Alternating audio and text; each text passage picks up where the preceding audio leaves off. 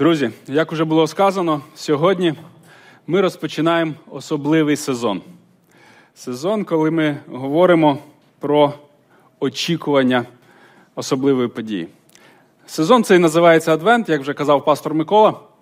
І в період Адвенту відбувається те, що ми можемо порівняти з таким надзвичайним очікуванням. Очікування того, про що ми точно знаємо, що воно ось ось станеться, але його ще поки що немає.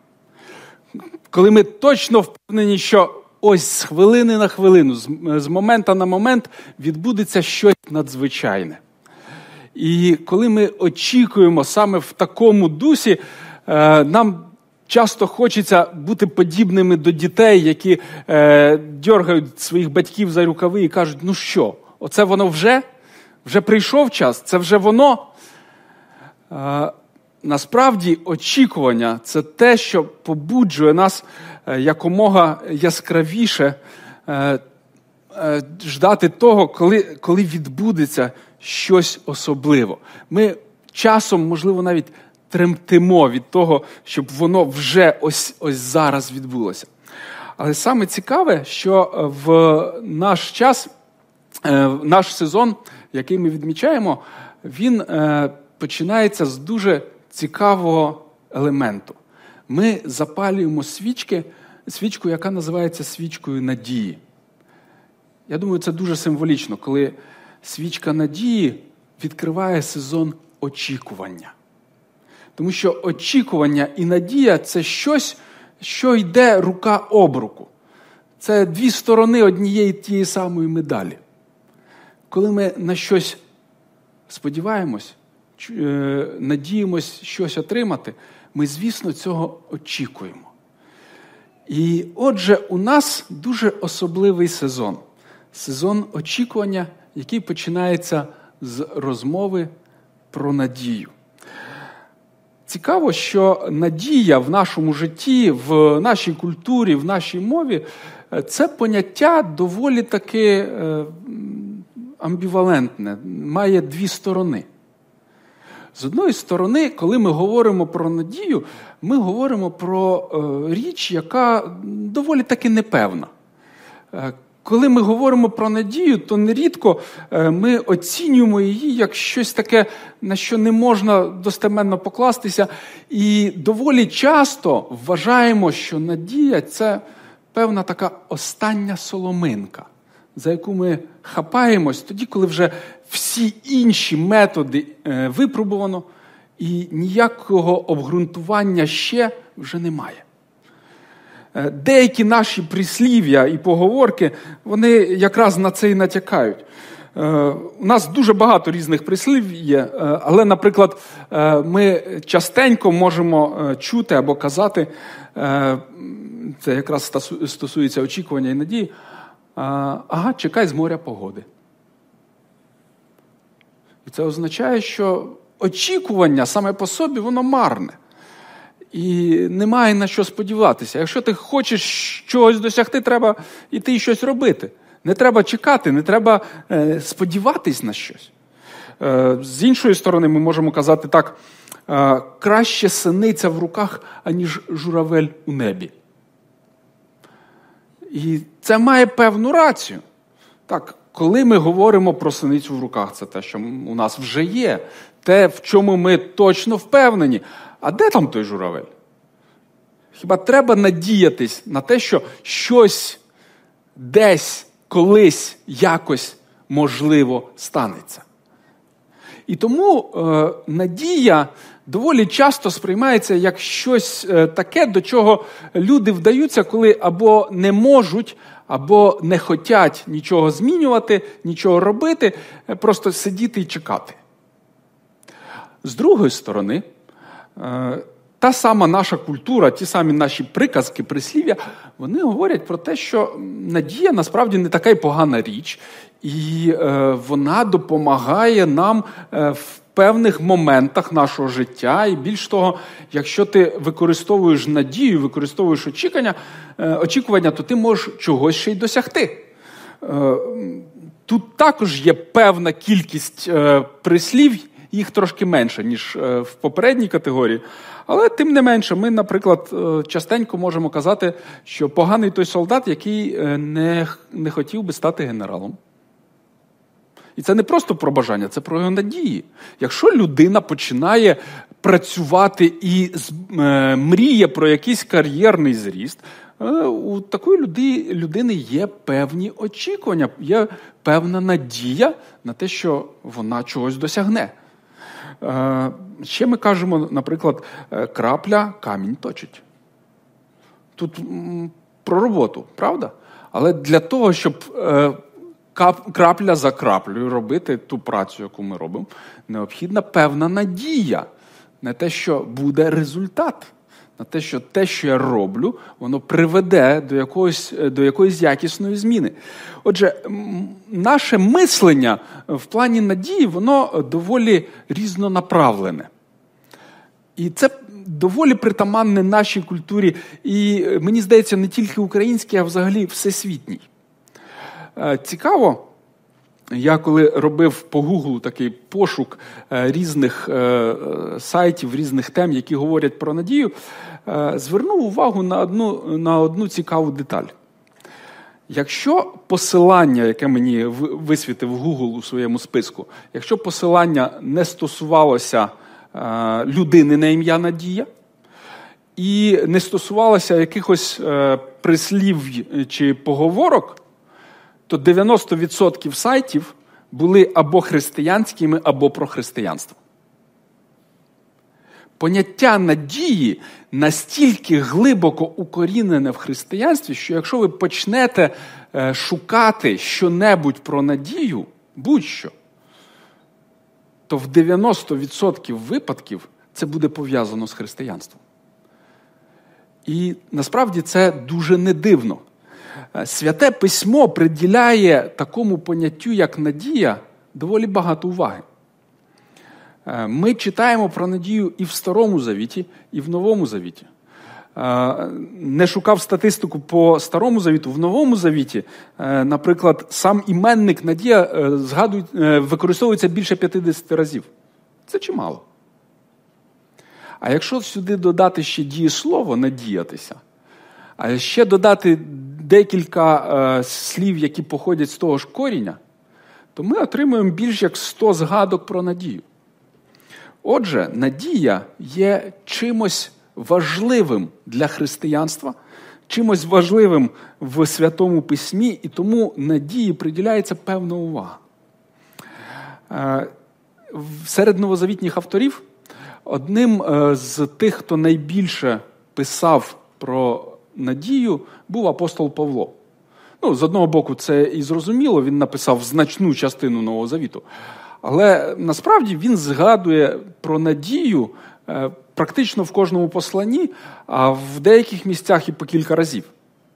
Е, найбільше він звертається до теми надії у посланні до римлян. Е, коли апостол Павло пише свого листа до римлян, він вважає, що тема надії настільки важлива, що до неї варто повернутися аж три рази. Спочатку він говорить про надію у п'ятому розділі. Е, в п'ятому розділі він е, посилається на дуже важливий такий елемент. Він говорить про те, що в нашому житті є певні страждання, через які ми проходимо. Ці страждання вчать нас терпінню, терпіння дає досвід, а досвід випрацьовує в нас надію. І ця надія каже, це та надія, яка не підводить, яка не засмучує. Це та надія, в якій ми можемо бути певними. Далі, в восьмому розділі, розмірковуючи над духовним життям, апостол Павло приділяє увагу дуже важливому питанню питання того, яким чином ми спасені. Він каже, ми спасені в надії. І каже, надія, коли бачить результат, це вже не надія. Чому? Тому що коли ми вже можемо пощупати результат, вже нема необхідності надіятись. Але ми надіємось, допоки ще не бачимо. Допоки знаємо, що воно десь там, але ще сам цей результат не проявився. Ми ще не можемо його пощупати. І е, кінець кінцем, в 15 розділі апостол Павло е, знов повертається до питання надії І ось тут я пропоную, щоб ми прочитали цей уривок. Ми будемо вибірково читати його. 15 розділ послання до римлян. Ми прочитаємо з 4, з 4 тексту е, вибірково. Отже, апостол Павло пише: а все, що давніше написане, написане нам на науку, щоб терпінням і потіхою списання ми мали надію. А Бог терпеливості, потіхи, нехай дасть вам бути однодумними між собою за Христом Ісусом, щоб ви однодушно, одними устами славили Бога і Отця Господа нашого Ісуса Христа. Приймайте тому один одного, як і Христос прийняв нас до Божої слави. І коли апостол Павло говорить оці слова, він фактично каже, що е, нам е, дане святе письмо для того, щоб ми могли е, укріплятися надією, щоб ми могли мати надію, він говорить про те, що ми всі покликані до певних речей, які е, допомагають нам прославляти Бога, які ведуть нас до того, щоб ми е, поклонялися е, Богові і визнавали Його славу. І далі він говорить одну дуже цікаву і важливу річ, важливу для нього самого і важливу для нас. Він розкриває, що одного разу він отримав покликання покликання, яке привело його до дуже важливої е, речі. Він пішов проповідувати поганам, язичникам. Цікаво, що апостол Павло звертається до цих моментів, якраз говорячи про Божу славу і говорячи про те, що я пішов проповідувати це для того, щоб Божа слава е, була також серед серед язичників, е, серед поган. І отут він згадує дуже цікавий текст з пророка Ісаї. В 12 тексті 15 глави ми читаємо таке. Апостол Павло пише: І ще каже Ісая: буде корінь Єсеїв, що постане, щоб панувати над поганими, а погани на нього надіятись будуть. Дуже цікаве зауваження. Чому апостол Павло звертається саме до цієї думки і саме до цього тексту з пророка Ісаї? Знаєте, найчастіше, коли ми думаємо про надію, ми думаємо про неї, як ми вже казали, як про щось, до чого ми звертаємося в останню чергу. Е, думаємо про неї як е, про якусь останню соломинку, за яку ми можемо вхопитись. Коли вже все навколо темніше і темніше, і нам вже нема на що спертися. Тоді ми хапаємось за за, все, е, за все, що попадеться. Навіть прислів'я є з цього приводу, що той, хто тоне і за ножа вхопиться. Тому що треба хоч за щось вхопити, щоб не потонути. І е, апостол Павло, е, коли згадує оці тексти зі Старого Завіту, він нагадує нам, що єврейський народ, незважаючи на всі ті обставини, які його оточували, все ж таки мали слово надії. Їм було до чого звернутися для того, щоб підбадьорити себе. Єврейський народ мав пророче слово. Пастор Микола згадував, да, що коли ми запалюємо свічку надії, ми згадуємо про пророцтво. Євреї мали пророцтво. Їм було на що покластися для того, щоб підбадьорити одне одного в надії. Але цього не мали погани, не мали язичницькі народи. В іншому своєму посланні, в посланні до Ефесян, апостол Павло каже: ви колись були безбожники у світі і не мали надії. Як безбожники? У них там три сотні богів. Каже, безбожники. Бо, бо кожен з тих богів і близько не Бог. І, і більш того, навіть навіть не такий, як ота дівчинка, яку показала, да? бо взагалі не живі. Каже, були безбожники в світі і не мали надії. І от коли люди живуть в повній безпорадності, в повній темряві. Це не так, що темрява згущується. Це вже взагалі темно. Немає ні краплинки надії. Знаєте, е, пастор Микола згадав оцей елемент, про який, можливо, ми вчора розмірковували, коли згадували жертву голодомору. І згадав про те, що протягом історії людства, особливо в ХХ столітті, дуже багато систем експериментували з людьми. Напрацьовуючи такі системи, які позбавляли людей хоч крапельки надії.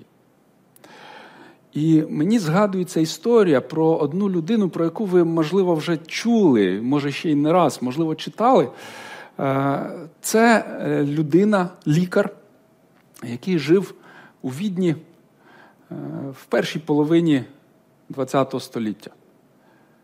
В 20-х роках ця молода людина була настільки захопленою медичними своїм покликом до до медичної допомоги людям, що він намагався знайти способи, яким чином він може послужити. На той час дуже популярна була допомога психіатрична і психологічна. Живучи у відні, відповідно, ця людина на ім'я Віктор прийшла вчитися до тих, хто був авторитетом в цій царині на той момент, тобто до Зігмунда Фрейда і до його учня Адлера. Провчившись у них, Віктор збагнув, що Хоча дуже багато ідей його цікавлять е, і близькі йому, але він не поділяє повністю ту методологію, яку е, і ті підходи, які сповідували Фрейд і Адлер. Тому е, він став засновником іншої психологічної школи, яка отримала назву Третя Віденська школа. Але Якраз на той момент, коли він вже став доволі відомим професором, будучи ще достатньо молодою людиною, стався аншлюз. Об'єднання Австрії і і вже нацистської на той момент Німеччини. Після аншлюсу всі ті закони, які е, панували в Німеччині, вони були розповсюджені і на територію Австрії. А Віктор, е, його прізвище Франкл, був єврей. Відповідно, е, із-за того, що на Австрію розповсюдились всі расові закони Німеччини, його спочатку було позбавлено права викладати там, де він викладав. Е, деякий час йому ще дозволяли працювати в окремій клініці, де дозволялось обслуговування єврейського населення. Потім і цю клініку закрили. Е, вже під час війни е, Адлер, е, Франкл, будучи відомим професором, був заарештований і разом з усією родиною, з дружиною, з батьками, з братами, сестрами відправлений до концтабору. Відправлений в те місце, де повна темрява, де немає ніякої надії. До речі, запитання. Е, я надіюсь, е, такого ніколи в житті ні, ні до кого до нас не станеться. Але уявіть, що найперше ви зробите, якщо вдруг попадете в концтабір? Ну, Мабуть, е, мабуть, ті, хто більш-менш такі розторопні, постараються познайомитись з кимось. Е, да, е, приєднатися до якоїсь компанії, або, можливо, піти на співпрацю з е, керівництвом цієї структури для того, щоб вижити. Бо основна задача людей, які знаходяться там, вижити.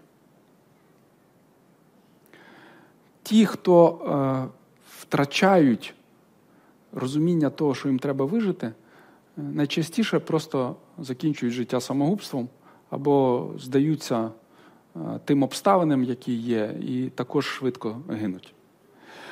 Найперше, що зробив е, Франкл, коли потрапив до концтабору, він е, зустрівся е, з, зі своїм давнім колегою, який за півроку до нього опинився там само.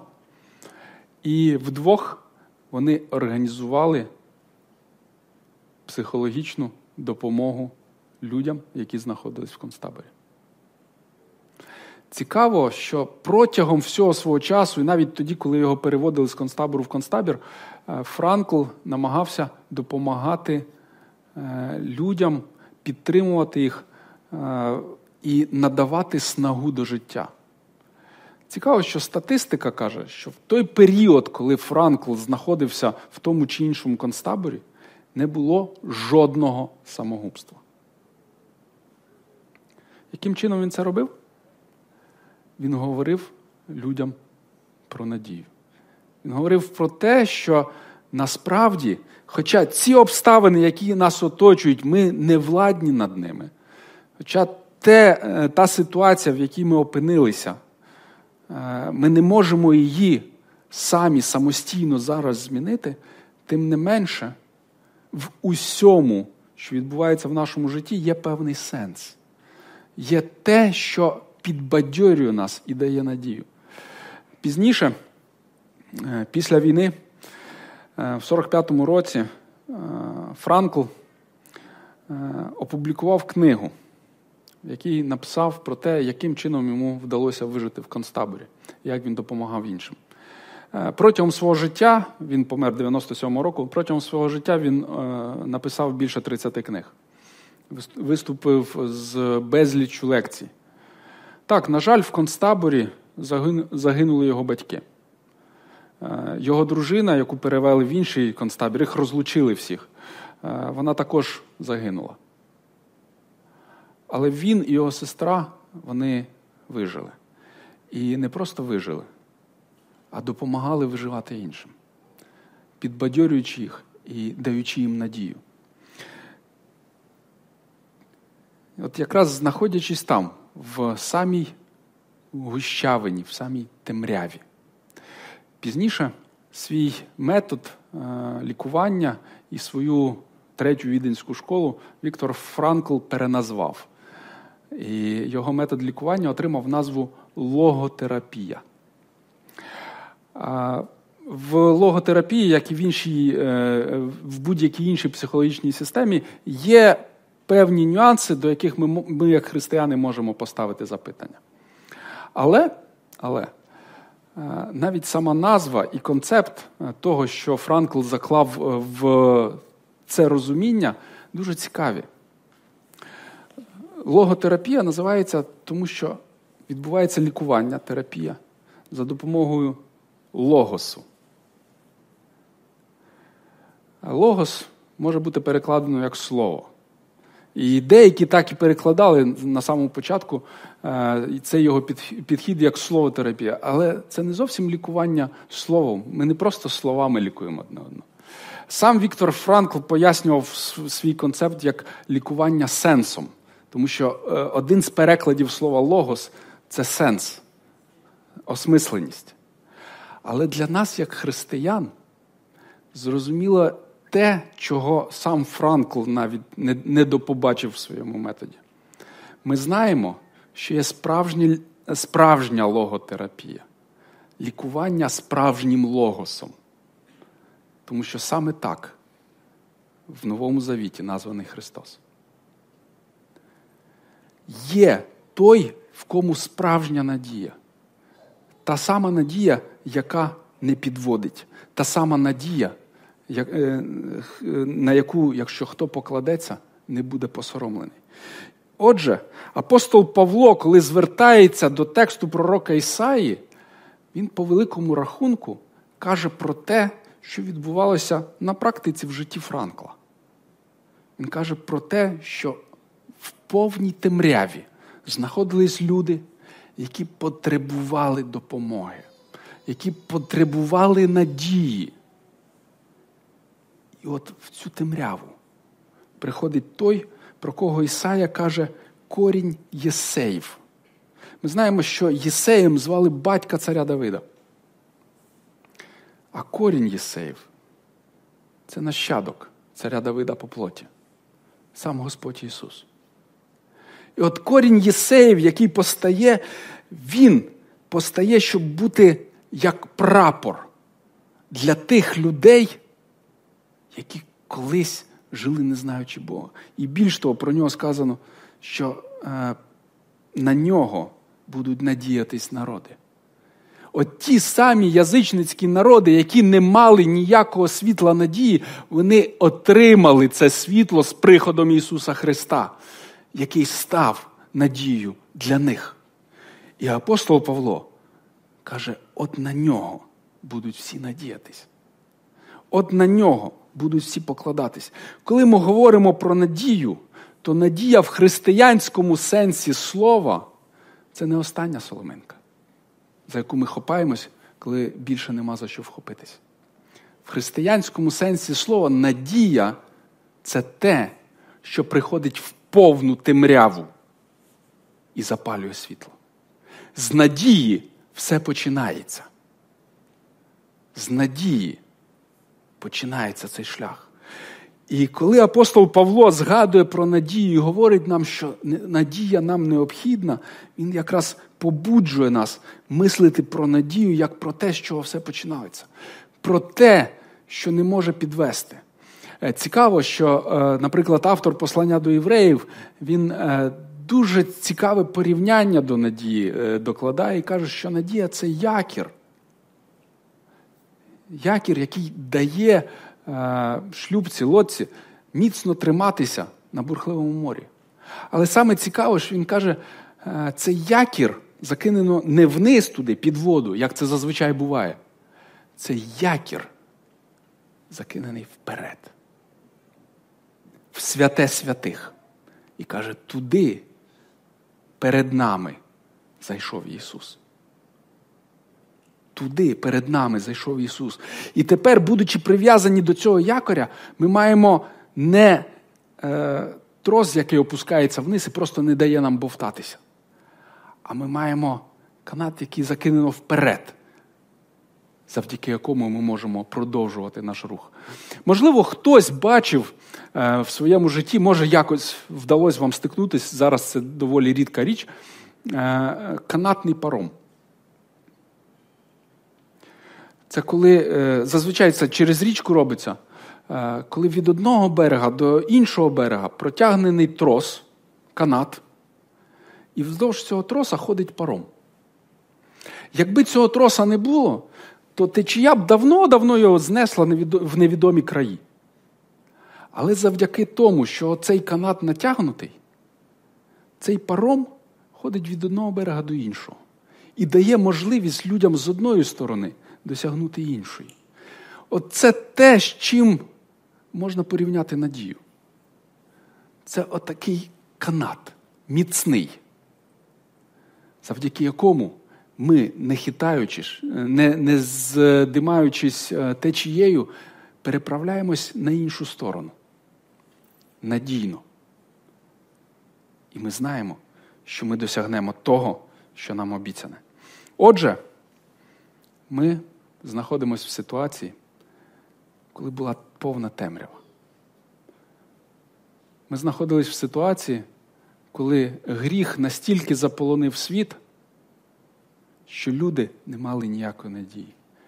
І в цей момент ми читаємо про те, що Бог посилає свого сина, який стає надією для нас. Всього через чотири тижні ми будемо святкувати цю подію, подію Різдва.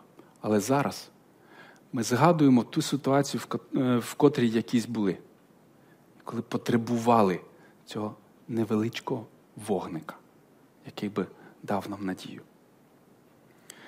Цікаво, що апостол Павло, кажучи про надію, дає е, три практичних елемента щодо того, яким чином можна плекати надію до надії можна рухатись, вона може зростати. І перший момент, про який він каже, це терпіння. Ми з вами в четвертому тексті про це читали. Апостол Павло каже: а все, що давніше написано, написане нам на науку, щоб терпінням і потіхою списання ми мали надію.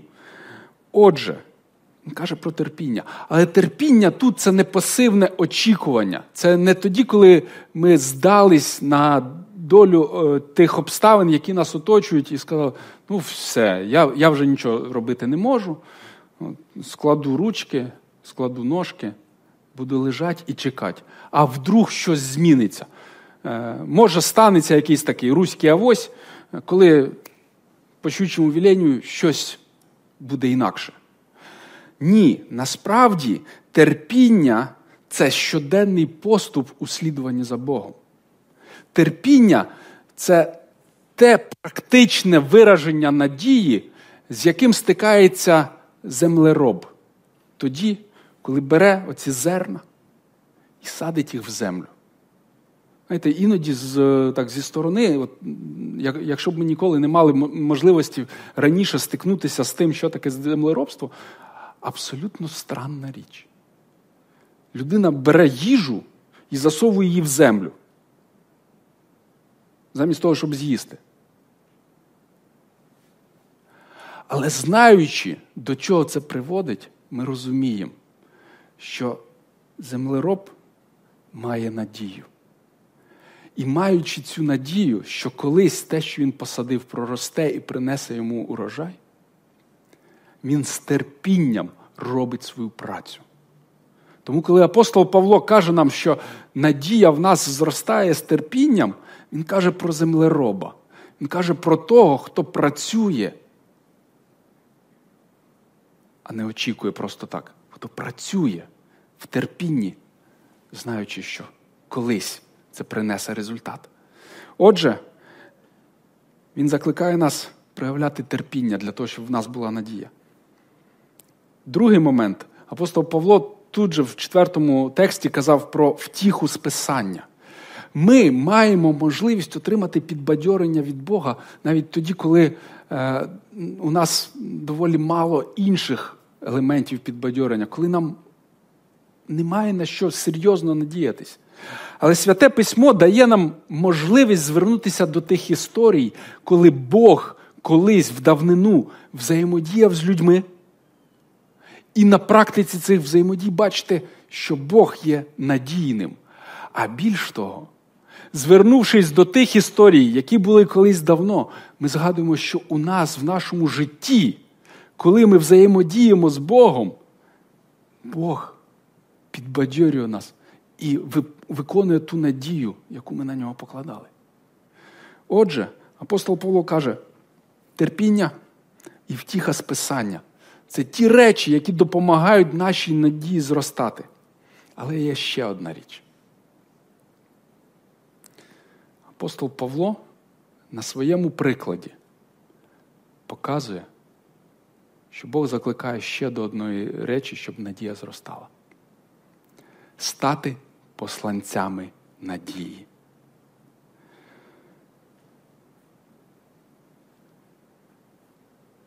Зараз цей один єдиний вогник. Він слабенький, тендітний, дуже легко йому загаснути. Але коли він горить в правильних людях, він розповсюджується. І з кожним днем, з кожною неділею вогня буде все більше. Буде все більше світла аж допоки не засяє у всій своїй славі Христос, наша надія. І от тоді ми побачимо, як наша надія повністю сповниться. Тому станьте посланцями надії. Поділіться з іншими людьми цією надією. Тут в Ірпіні, зі знайомими, з малознайомими. Якщо не знаєте, з ким поділитись, Е, в суботу запрошую, прийдіть до нас в сквер на Новоскольській, ми ввечері там будемо е, спілкуватися з людьми. Можливо, е, хтось з вас відчує поклик, як апостол Павло, піти до поганських народів. І Де тут Рома, Володя були? Ну, ви їх застанете ще там. Спросіть у них, вони вам допоможуть це зробити. Ми маємо можливість стати посланцями надії. Тому несіть цю надію, і тоді надії буде більше. І тоді надія буде всеохопніша. Я пропоную зараз помолитися. Давайте встанемо.